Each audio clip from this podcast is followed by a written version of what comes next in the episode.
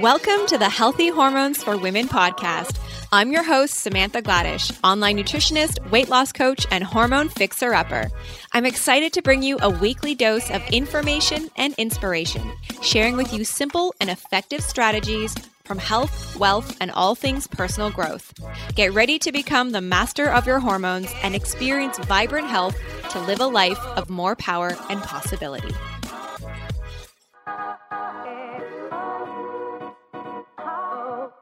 Welcome back, everybody. Hope you are doing well and happy Tuesday. Some of you have been asking about my mushroom maca elixir that I've been making. You probably saw me using the maca milk, which is this amazing product for North American herb and spice. And maca, as some of you know, is really amazing for hormonal health and it's got a high source of minerals and vitamins. It's got some plant sterols in there and it's really great great for supporting a healthy hormone response. So I've been using the maca milk, and basically it's a blend of maca with some chaga and some yacon root, and it really is quite delicious. And I just mix it into some maybe like warmed coconut milk or almond milk and might throw in like some ghee and sometimes I might throw in like a little bit of cacao powder or carob powder and maybe like a drop of peppermint essential oil and then I will also throw in the Myco 10, a scoop of the Myco 10 product, which is the mushroom blend from CanPrev. So love that product. Amazing for supporting your immune system and kind of just mix it all together into elixir, throw it into my blender and whip it up. And it really is delicious. So, maca is, like I said, really amazing for a healthy hormone response. And if you are looking to try the maca milk, head on over to NorthAmericanHerbAndSpice.com. You guys can use the coupon code holistic15 to save 15% off any of the products that they have on their website. And they've got some amazing products there that I just love. And I'm basically working my way through all of their products. I also got the maca tincture as well, which just is a stronger dose basically of maca. And um, you can save 15% off that product too. And there's nothing wrong with using both of them. The maca milk will have a little bit of a lower dose, and then the tincture is actually just a little bit more potent. Um, but it's both really great ways to get your maca. And the maca tincture has a little bit of yacon syrup in there too. So it doesn't taste terrible. Um, it actually has a bit of a little sweet taste, which is really great. And the maca milk specifically is really great for energy, for healthy metabolism. It's great for both men and women's health. And then it's also anti aging as well, which is a really uh, awesome benefit. And there's lots of amino acids in there, which is really great, and some trace minerals. So, the full ingredient list of the maca milk there's organic wild maca root powder, wild organic black chaga mushroom, vanilla powder, organic yacon, and Ceylon cinnamon powder, which is delicious. So, try it out. And if you guys are going to, going to make elixirs with it, I would love to see what you're making. Share with share them with me over on Instagram at Holistic Wellness Foodie. All right, so today's episode, we are chatting with Maria Claps and we dive into estrogen dominance, but specifically how estrogen dominance impacts women in their mid to late 40s and beyond, and how there really is this transition between estrogen dominance to estrogen absence when estrogen is pretty much gone.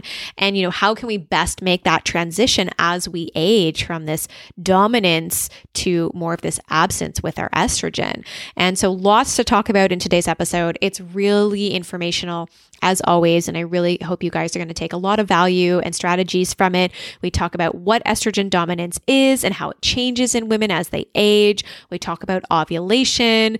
We talk about estrogen in general and how and when it starts to drop off and the different ages that can start to happen at and the different symptoms and problems that can arise with low estrogen. We also dive into bioidentical hormone replacement therapy and when that might be a benefit to you and something to consider. We talk about Dutch testing. So much is covered in today's episode. I know you guys are really going to love it. So, Maria Claps is a certified health coach, functional diagnostic nutrition practic- practitioner, and mom to four grown boys. After receiving inadequate health care that did nothing to address her perimenopausal problems, she enrolled in the Institute for Integrative Nutrition in order to help herself. After that, she pursued several hormone centric trainings, including Dr. Sara Gottfried's practitioner hormone training program, the functional diagnostic nutrition program, and she also has been mentored by hormone scholar and scientist Dr. Lindsey Berkson. Maria helps women all over the world as a menopause and perimenopause mentor via her Thrive Over 45 program. She also teaches practitioners how to help women over 40 with their unique hormonal needs via her midlife hormone mastery certification program. When she's not working with clients, she can be found trekking through Italy at farmers markets locally or in the kitchen creating recipes. You can find Maria over on Instagram at Maria Claps and also her website, mariaclaps.com. So let's dive into our episode. Really hope you guys enjoy it. Hi, Maria. Welcome back to the podcast. Really excited to have you here today. How are you doing? I'm doing great, Samantha. Yeah, I know it's my second time. I'm really honored to be here again. Oh, I'm so, so grateful to have you back. I know we're going to dive into so much juicy info, but before we do, just remind our audience about who you are and what you do. Sure. So I am a hormone health coach and a functional diagnostic nutrition practitioner. And my passion really is working with women like between the ages of, say, 40 and about 65. So midlife women, helping them to balance. And in the case of like the stage of women that I work with, their stage of life, really restore lost hormones and just work on their nutrition and their mindset. But mostly, really, it's about hormone balance in midlife is the population of women that I'm absolutely passionate about working with. That's amazing. So I know that a topic we are going to focus on today, something that came up while we were chatting, was to focus on estrogen dominance, but specifically how estrogen dominance changes once a woman hits a certain age. So I love this topic and I think it's so important to dive into. But before we do that, can you first explain what estrogen dominance is? Oh, sure. So I am starting to move away from that that terminology. Yes, it exists, but I feel like it actually makes women kind of fearful of estrogen and it's a little bit misleading. But what it means is that estrogen is out of balance with progesterone. So so essentially it tends to be like a progesterone deficiency. Right. Not so so we can have, you know, we can have estrogen dominance that presents itself in several ways. So, you know, high estrogen with normal progesterone. We can have normal estrogen with low progesterone. Um, we can have low estrogen and even lower progesterone. So it's just like a it's an imbalance of estrogen to progesterone. Okay, got it. So let's dive in and really chat about and just understand like how does this condition start to change for women as they age? Yeah, thank you so much. I'm pretty passionate about that because you know there's a there's a good lot of talk out there about estrogen dominance in the blogosphere and functional medicine and Instagram and it definitely exists and and I think you know living in our toxic world and you know coming in contact with xenoestrogens foreign estrogens from metals and plastics uh, and contaminated seafood and things like that, it, it definitely exists. But um, the problem I have with the terminology and the concept is women fearing their own estrogen. Right. Okay? So yeah. we, we know that hormones change at some point in the 40s.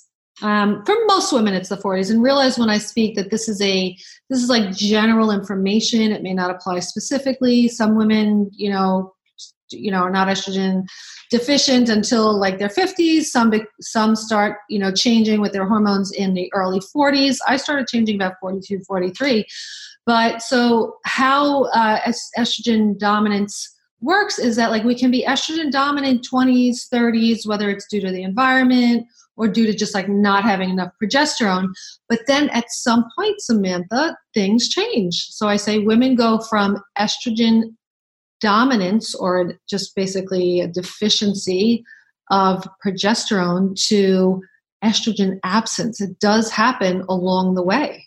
And I think that's when women are in that transition from having like normal, predictable, reliable amounts of estrogen and progesterone on a month to month basis when they're ovulating regularly. Again, this is 20s, 30s, perhaps early 40s. And at some point, there's a pretty major shift. And sometimes we don't always know that that shift has occurred. And we keep on thinking, okay, we're estrogen dominant.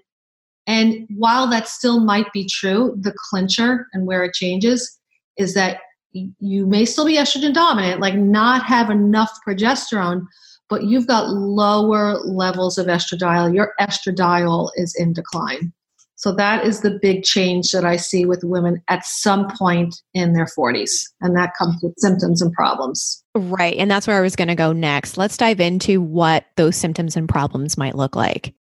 Oh, yeah. Okay. So, I mean, you just have some months where you might be fine estrogen wise, and then some months where you're not. And I just like want to back this up. And so, we we all we like a lot of us in the holistic uh, wellness field know that you know we we make progesterone when we ovulate and yes this is in fact true right but what happens is um, somewhere in the mid cycle, like right prior to ovulation, we get this nice, robust estradiol peak, which actually drives a luteinizing hormone.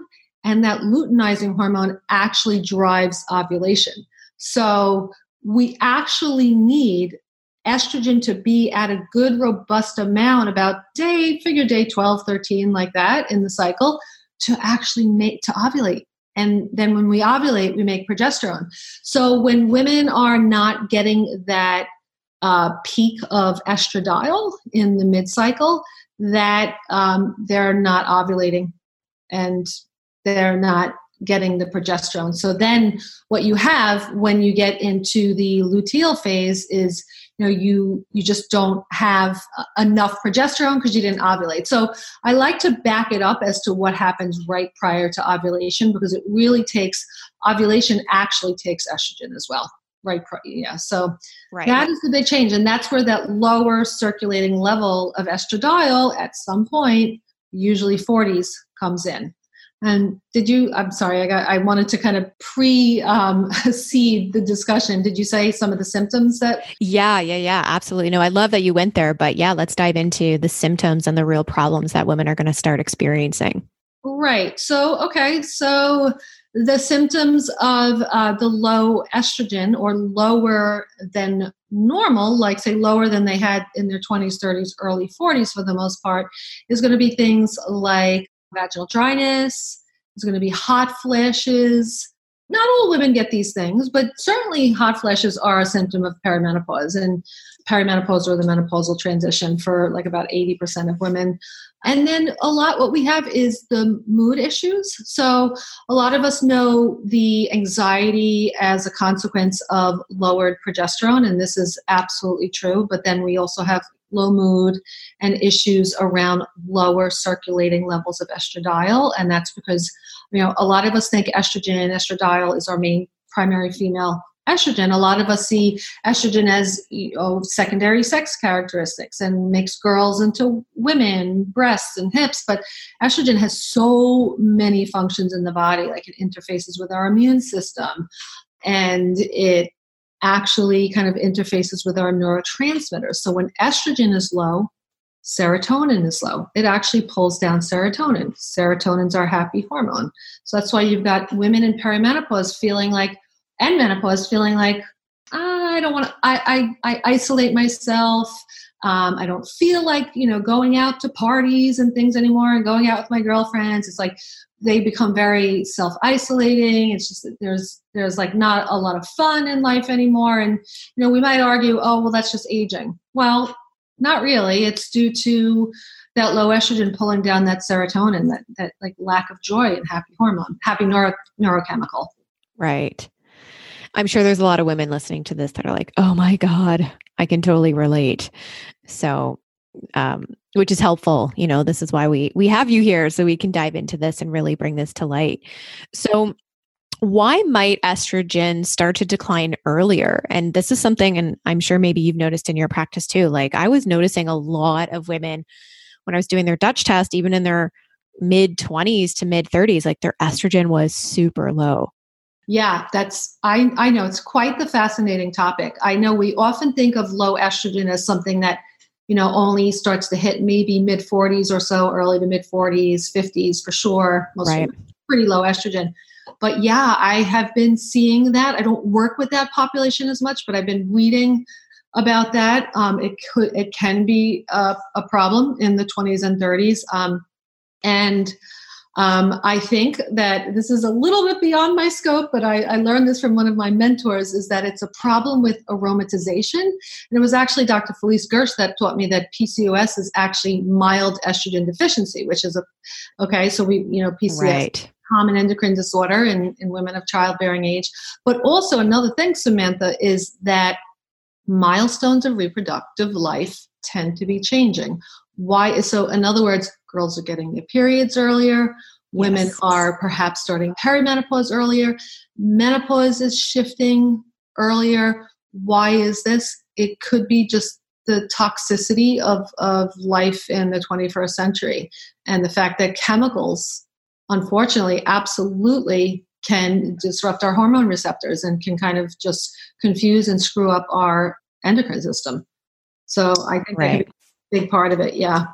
Yeah, absolutely. I would I would definitely agree with that. You know, I even see it in like my nieces, like just their their development. I'm just like, oh my God, it's it's happening so fast and it's happening so early. I see. And, yeah. Yeah. Yeah. And I'm sure that's that's based on, you know, numerous things, like you said, and different triggers from lifestyle and nutrition and toxins and whatnot.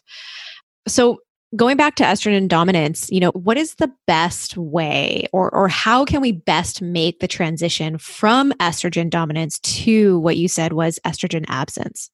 Yeah, no, that's a great question. So, um, you know, I am actually a big fan of doing all of the lifestyle things. So that's, you know, working on adrenal gland health because we do fall back on our adrenal glands as we move into menopause and that menopausal transition.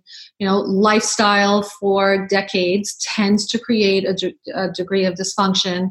Um, but I'm also a really a huge fan of women replacing lost hormones. Um, most women, so that would be bioidentical hormone replacement therapy. Most women can do that safely. I can only educate. I educate women on this, and then they have to find a provider who can who can do that for them. But um, you know, it's osteoporosis, heart disease, insulin resistance. These things all become so common when we have no estrogen left. And you know, Samantha, we have no problem giving thyroid hormone to people who are hypothyroid or Hashimoto's. We have no problem right. insulin to diabetics, right?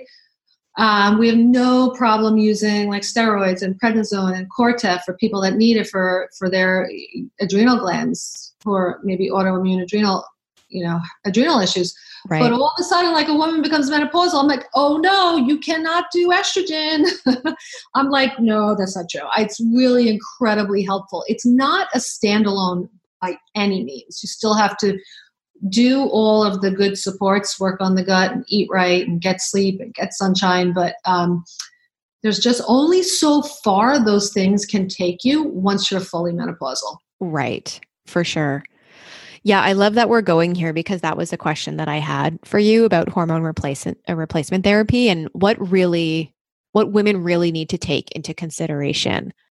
Oh, okay. In terms of like how how to decide on on Yeah, I mean, you know, obviously testing is going to be really important here. And, you know, I've worked with women who are doing hormone like bioidenticals, but they're not getting, you know, they're only seeing their doctor maybe like every six to eight months. And I think that maybe that's too long of a time where they need to be maybe more on top of their testing and dosing, at least initially. So I would just love your input in terms of what is really the right strategy here and what does that kind of look like? Yeah.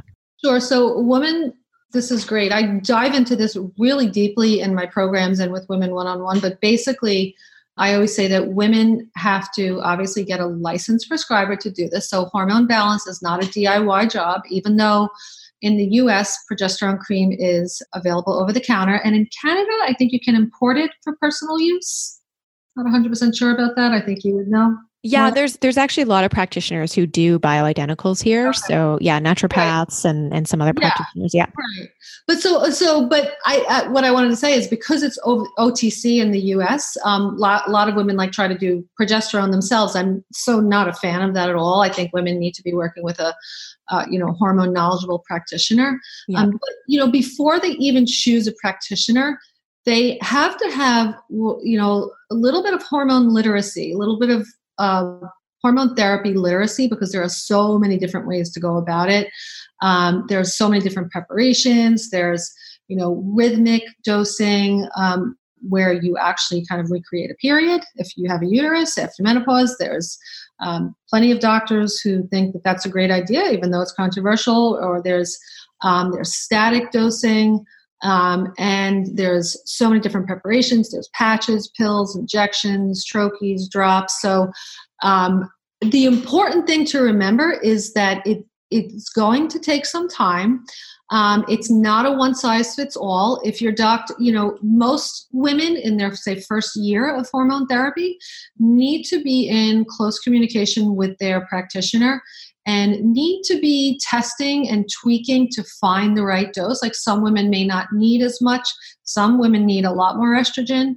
Um, some women, if they, you know, if they decide to do creams, may work for them. Kind of depend. It depends on like their skin. Are they absorbing? So, so that first year can be a bit of a challenge, but it's really worth it. And um, you know, I think that like women need to be in touch with their you know licensed prescriber probably three to four times in a year. So you're talking like every um, every three or four months. And and need to be testing to make sure that levels are accurate and then monitoring of symptoms as well. So it's just knowing like getting an idea having that hormone literacy deciding like what do i want to do? Uh, what do i think i want to do? This way like when you go into your doctor or to a different doctor who can work with you, you have an idea of what you want. Because if you just go to the the doctor with no idea of what you want, you're going to get their version, and it may or may not work. So, right. Right. And so I know that you do the Dutch test in your practice. And I mean, we, we are both such huge fans of that test. But if somebody goes to their medical doctor, uh, they have no idea what the Dutch test is. So right. they, they look at you like you have three heads. And so they typically, they might do saliva testing, but for the most part, they're doing blood testing. So do you feel like that testing is sufficient enough for, for a woman to decide to do hormone replacement or not? Yeah, so absolutely, blood is the language of conventional physicians and functional physicians as well. And I do think it's enough to get started, absolutely. What um, I really like the Dutch test for is let's say you've been on hormones for three or six months or a year, um, and then you want to test and see how those hormones are behaving in the body. That's really where I like. Um, where I like the Dutch test. But yes, starting out with blood testing is perfectly fine. Okay, that's awesome. So good to know that. I'm sure that was on a lot of women's minds. Oh, sure. Um, and um, in terms of bioidenticals, you know, can you dive into the difference between hormone replacement therapy and bioidenticals? Because I think this is also an area of confusion for so many women. Yeah, yeah, yeah, no problem. I, I would love to. So, um, hormone replacement therapy, and I, I typically use the words HRT or BHRT, and to me, I use those interchangeably. So you've got bioidentical hormones. So they come from plants, either yam or soy, but it is not yam cream. So if anyone sees yam cream, that is not a bioidentical hormone. It has, so there's this component, I think it's diosgenin, D I O S G E N I N. That's the actual component in the plant that has to be taken to a laboratory basically and then they do something to make it the actual body identical like it's uh, the same thing you know as what we produce which i find that fascinating. Yeah that super fascinating. plants that literally through you know through laboratory synthesis so you, you know there's a process that it goes through um, can be the same molecular structure as what our ovaries produce. Okay, it's I believe it's Mexican yam and soy. Okay, so and again, you will sometimes see something that says yam cream for the relief of menopausal symptoms or, or whatever. That right. is not the same thing. So we kind of call that the yam scam. I haven't heard that one before. okay. So then that is bioidentical hormones. Now, here's where people get a little bit mixed up. People think bioidentical hormones is creams or is from a compounding pharmacy. And all compounding pharmacy means is it's made specific for you based on the doctor's instructions.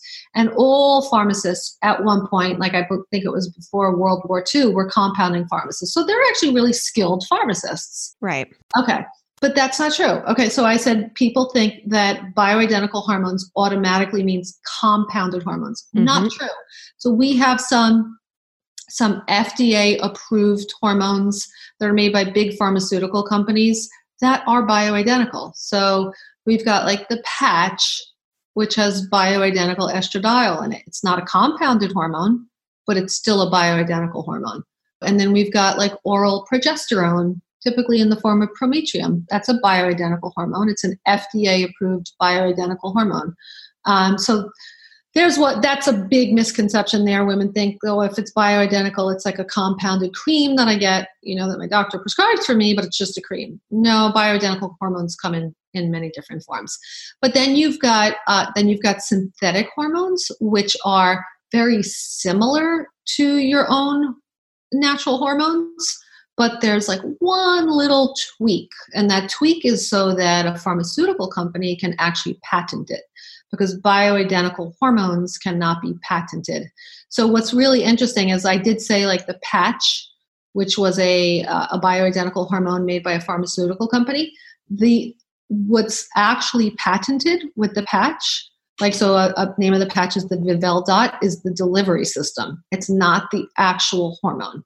So um, with say your synthetic hormones um, you've got um, it's very similar to our hormones but believe it or not do you know where it comes from horses horses yeah horses urine horses urine which is mm-hmm. so sad when you think i mean i've heard that the horses are kept in factory uh, conditions and um, it's just just not good and you know it's it's got so that's called Premarin or conjugated equine estrogen. And again, it's similar to our human estrogen, but um, it's got more estrone in it. And estrone is not really the estrogen that you're looking for hormone balance. You know, we make some, um, but it's it, we don't really want a lot of estrone because it signals uh, too many growth signals in the body.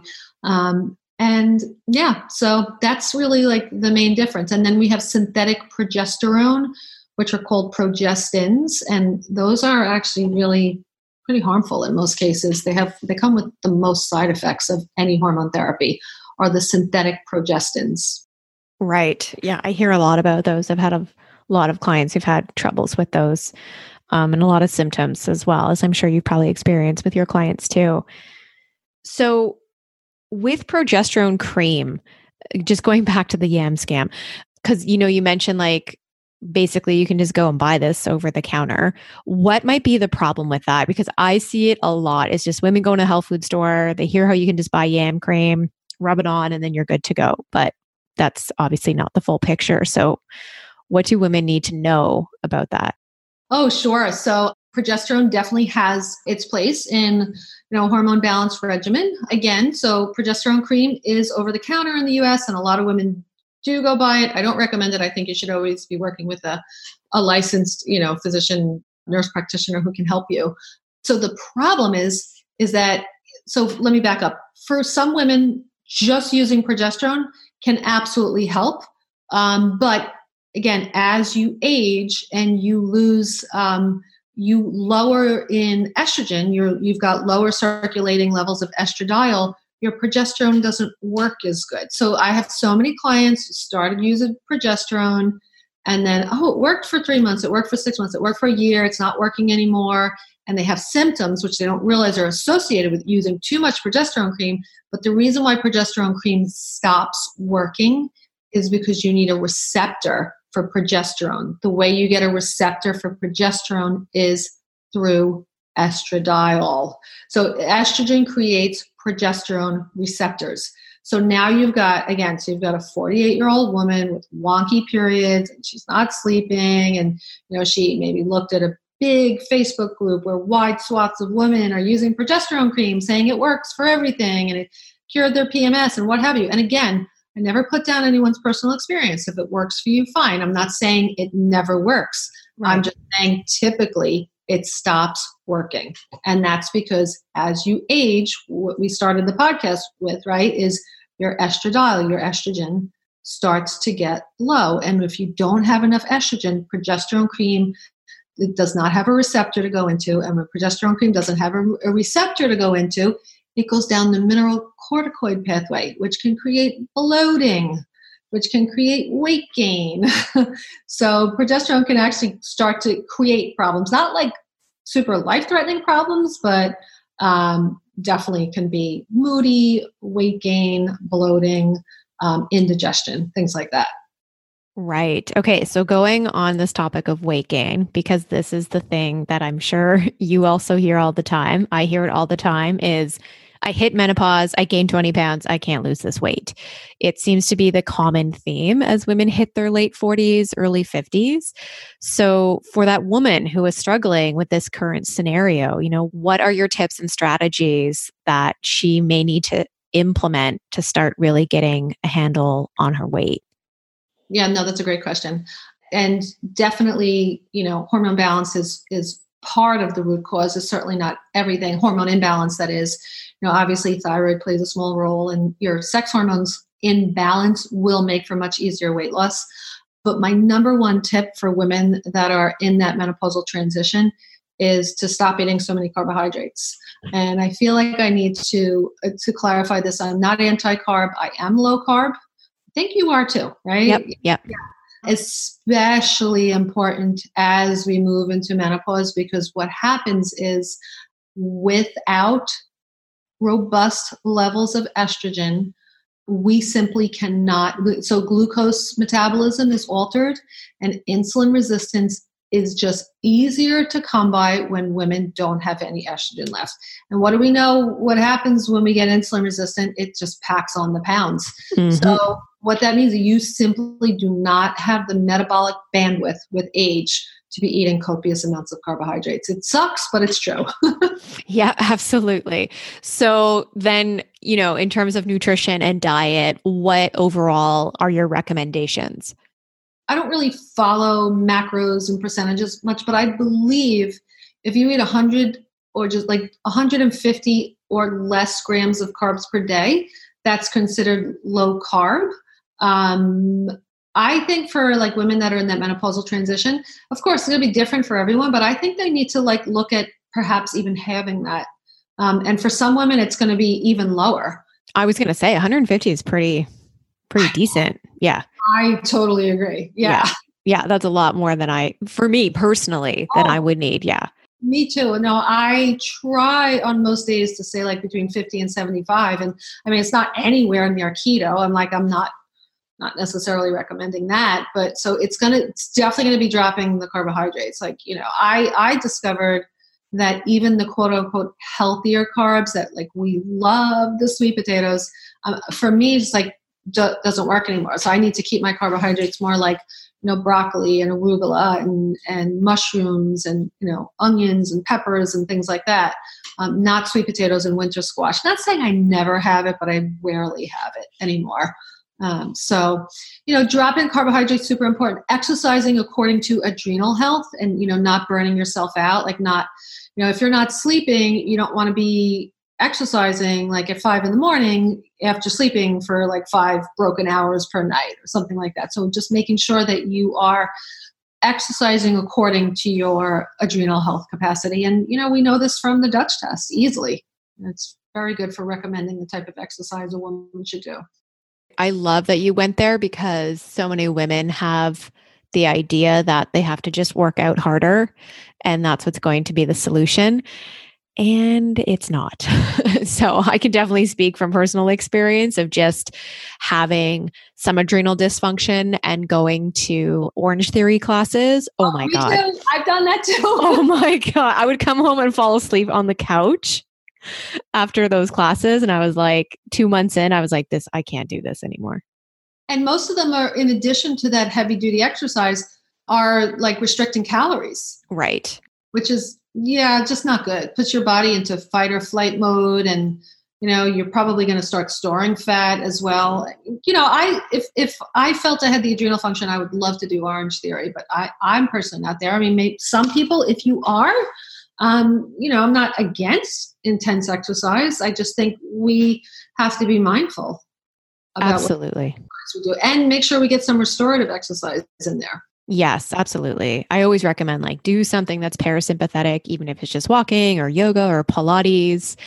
Um, I think just just like a lot of women need to get out of that mindset that like it has to be hardcore and intense in order for it to make a difference, and that's not the case. I have to burn something. right. Yeah. Absolutely. So you spoke about adrenal health and especially with testing that this is something that you can really look into i know that with the Dutch test, it's really great to look at adrenal function and cortisol and whatnot. So let's talk about testing because I know you use it a lot in your practice. And so, specifically for women over 40, you know, what is it that you're looking for when testing hormones? Sure. So for um, women in the menopausal transition, I like to, well, for really all women, to be perfectly honest with you, whether you're 18 or or 55 i want to look at estrogen metabolism. You know whether you whether you're making your own estrogen prior to menopause or afterwards whether you're taking estrogen what the body does with that estrogen is really of paramount importance and seeing you know only can see that in urine and we can see it easily in the dutch test. And you know what i love about that is like unlike your like blood tests that you get from the doctor and you have slightly high liver enzymes and maybe to their credit they're like oh, we'll just watch that. Um, maybe that's also because it's not a pharmaceutical for that yet that they say that, but right, right, right. But, but like I know I've seen that before. Like, well, just watch that. But you know, with the estrogen metabolism, so estrogen metabolism, and you know, estrogen metabolism. So we spoke about estrogen dominance, and that is you know that that relative progesterone deficiency some women can feel estrogen dominant symptoms when they have poor metabolite distribution Right. Okay. Can you break that down a little bit more for someone who's like, what does she mean by metabolite? Yeah, and yeah, that's okay. okay. So your estradiol and your estrone creates 2 hydroxy, 4 hydroxy, and 16 hydroxy metabolites. 2 hydroxy are, are relatively not proliferative. So we think of estrogen as a proliferative hormone. It's like the, the hormone that builds the lining of the uterus, mm-hmm. right? So when we have too much proliferation in the body, that's not good. So the 2 metabolite is relatively not proliferative. The 4 and the 16, that's just their names where they sit, I think, at the I don't know if it's a carbon or hydrogen atom on the molecule, but the 4 and the 16 are more proliferative. So right. 4 is way more proliferative. 16 is proliferative. 16 is a little bit nuanced. Six, you know, 16 hydroxyestrogen, it, it maintains bone, but too much is not good. So we can see exact amounts of how much 2 estrogen we have. That's good. That's good estrogen. Right. To make matter simple. How much 4 do we have? That's not good estrogen. We'll never have zero, but we don't want too much. How much 16 do we have? Do we have enough to maintain bone? Okay, good. Um, do we have a little bit too much? Um, okay, well, we see those things and then we can set about changing them. We can really influence those metabolic pathways with very targeted supplementation and um, food, you know, different foods. And then we um, can we can retest in like even three to six months and see that those things have changed. Mean, not all women have the ability to retest, but if they have really very, very high 4 estrogen, which is the very highly proliferative type of estrogen, we we absolutely should retest that. So that's like to me, that's that is the reason why all women should do a Dutch test is to see what their body is doing with their estrogen. Again, whether you you make estrogen in your younger years and especially for postmenopausal women that are taking estrogen, it's super important to do a Dutch test. So I would say that's probably my top reason for doing for recommending the Dutch test for women. I mean, there are many others. We can talk about those, or you can say what your top reason is. But I love to see what the metabolites are doing. That's the same with me. Like that's the number one thing I look at is the metabolites. And it's like, okay, do we need to help support this 2-hydroxy? Do we need to detox this 4-hydro? Like what does this look like? Yeah, that's that's super important and it's the number one reason why I think women should do a Dutch test. Even if, you know, you're not really having symptoms, if you have a regular cycle, like regardless, I think it's so important to have that data so that you can really know because yeah, that's the best part about the test. Oh yeah, absolutely. And then we get a few extra. I mean, we great tests for the adrenals, and then we get a few extra things like we get to see your B12 and B6. Like it's the B6 is the woman's vitamin, and so it's so many good things about it. Yeah, absolutely. I would totally agree. So going back to lifestyle and nutrition and whatnot, you know, some of these sort of triggers, I guess you could say, you know, there's going to be environmental triggers, diet triggers, lifestyle triggers in terms of maybe stress or something like that. You know, what are things that women should be really conscious of, especially as we start to age. Because as we know, you know, how we were and the things we did in our 20s is no longer supporting us as we start to hit our, our mid to late 40s. So, what, you know, what is it that we need to be conscious of from a nutrition standpoint, lifestyle standpoint, perhaps environmental toxin standpoint? What does that kind of look like? No, I think we need to live um, mindful daily detox lives um, and that's because we do live at just a more of a toxic time. So, you know, for some of us, that could be a little bit more aggressive, like, you know, taking, you know, a toxin binder. I actually spoke to one medical doctor who said he will probably be taking binders for the rest of his life. But for some of us, really, uh, isn't that amazing? I was really surprised. He was a really great guy. You know, he's super helpful. Um, but for some of us, it's going to mean, you know, just storing things in glass, and you know getting a water filter and you know not using um, teflon pans and you know buying organic. So i think you know the more we can do that the better you know and it's like not having synthetic carpeting and you know using low voc paint you know if, if we can. Like i think these these things really do add up and you know using um, non-toxic body care. I know for me um, I made the switch to just like a really natural um, hair color option that I'm I'm pretty happy with. And took me Samantha, it took me like years to do that. And I'm not saying I'll never go to the salon again. so I still like that, but um, you know, the more you can do and the more that you see it as I get to do this and this is great and you know, not stress yourself out like, oh, I have to do this. The more you can see this as just this you know pleasurable journey of working on your health the better your you know your attitude and and you know your nervous system is going to be about it. So i, I don't want to like heap on this well you have to do these things. Do them as you can. I mean i knew about water filters for for years years and years and in just one year i was like okay we're going to do this. We're going to get a plumber. We're going to have it installed and you know, I mean, to be perfectly honest with you, I still use Teflon, but I'm just like really careful. And I know I shouldn't, but I just haven't, I, I just haven't found a really suitable replacement yet. So. Right. And and I totally get it. I mean, it is one thing at a time, right? Like especially with like makeup and body care, like I don't expect women to go just dump everything. It's like go ahead and use what you have and then on your next purchase, the great thing is that nowadays there's so many amazing companies. So there's a lot of options, which is really, really wonderful. Yeah, no, I hear you. It's it's fantastic. It's it's a it's both a challenging time to be alive, but also a great time to be alive. Yeah, absolutely. I would agree. Well, this has all been really awesome. And before I let you go, I would love to dive into your personal health and wellness routine and what that currently looks like for you. Oh, sure. So, okay, like I wake up in the morning and um, I grab my phone right away. but but here's my new thing um, is I and I can only do this in the spring and summer, and I, I think being in Canada, you can probably relate. Um, I get literally grab it, grab a cup of tea, and sit out in the sunlight almost like within 10 minutes of waking up. Yeah. I just recently started doing that because the weather is changing, and I feel like I can work on my adrenal health so much better in the spring and summer. Um, but so I do. Yeah, exactly.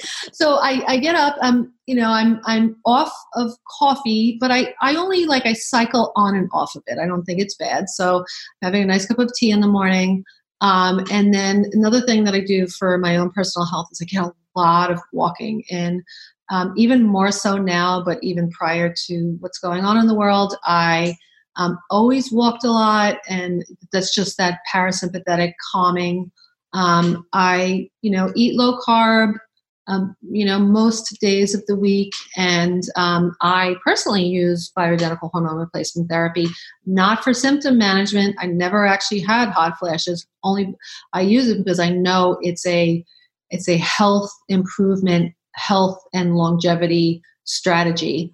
Um, and then, you know, I just really having great relationships is is important to me as well because that's you know super important being in community and um, you know just having good relationships is important because you can you know eat all of the grass-fed beef in the world but if you don't have good relationships um, you're perhaps not as healthy as you could be yeah absolutely i remember one of my teachers many years ago said to me you can eat what's the saying she's like you could either have McDonald's with a friend or a salad with an enemy. I love it. yeah, and I was like it's it's so true. Not that I'm recommending people go eat McDonald's, but it's the company you keep, right? Oh Which yeah. really important. Yeah, awesome. And then what about like your nighttime routine and sleep? What does that look like? Yeah, so I love to do an Epsom salt bath, and I and I do those fairly frequently. I would say a couple times a week and I get off screens about two, like small screens, about two hours before bedtime. But I do sometimes watch, you know, something with my husband at night. So I'm, I personally don't think that that's really that bad because I'm so much further back from the TV. But what we don't want to be doing is like looking into our phone at night. I, you know, try to stop eating a good two to three hours before bedtime. That's important as well. So I, I like to get like a nice, approximately 13 hour fast between dinner and breakfast the next day. And that's about it. Yeah. Yeah. That's, that's awesome. Well, that sounds pretty, fantastic. Pretty simple, pretty straightforward. Yeah, it sounds really, really great. Well, thank you so much for sharing your expertise with us today. Where can our audience find you? So I'm pretty active on Instagram, and I like to think I have a very education forward account. You I, do. It is fantastic. Oh, thank you. Um, so that's Maria underscore C underscore wellness. And I actually just so it's so funny that you asked me about progesterone. I literally just wrote, I took like four hours to write a, a blog post on progesterone cream and why it stops working and what the metabolic effects of using too much progesterone is. So people can go to my my website, that's mariaclaps.com. Amazing. Wonderful. Well, we will have all of this in the show notes so everyone can go and grab it there. And thanks again. I'm sure that we'll have you back for a third time because there's always so oh, much to chat about quite an honor. Thank you so much. Awesome. My pleasure. Thank you, everyone, for tuning in today. I really hope you enjoyed our episode with Maria. Be sure to follow her over on Instagram at Maria Claps and head on over to her website, mariaclaps.com. She got tons of information over on her on her Instagram and it's super educational. You guys will really, really love it there. And lots of great articles and blog posts over on her website as well. And I would love it if you can share today's episode with a friend or family member, anybody that can really benefit from today's information and any episode really that will benefit people. We want to really reach and support more women. And I know during this time, quarantine, we're at home. Lots of people are diving into podcasts, and I'm really hoping that you guys are putting your health and your wellness first and that our podcast is really helping to support you in that way. So, thanks everyone for tuning in. I will chat with you all next week. If you want to grab today's show notes, head on over to the website at holisticwellness.ca. Chat with you all really soon.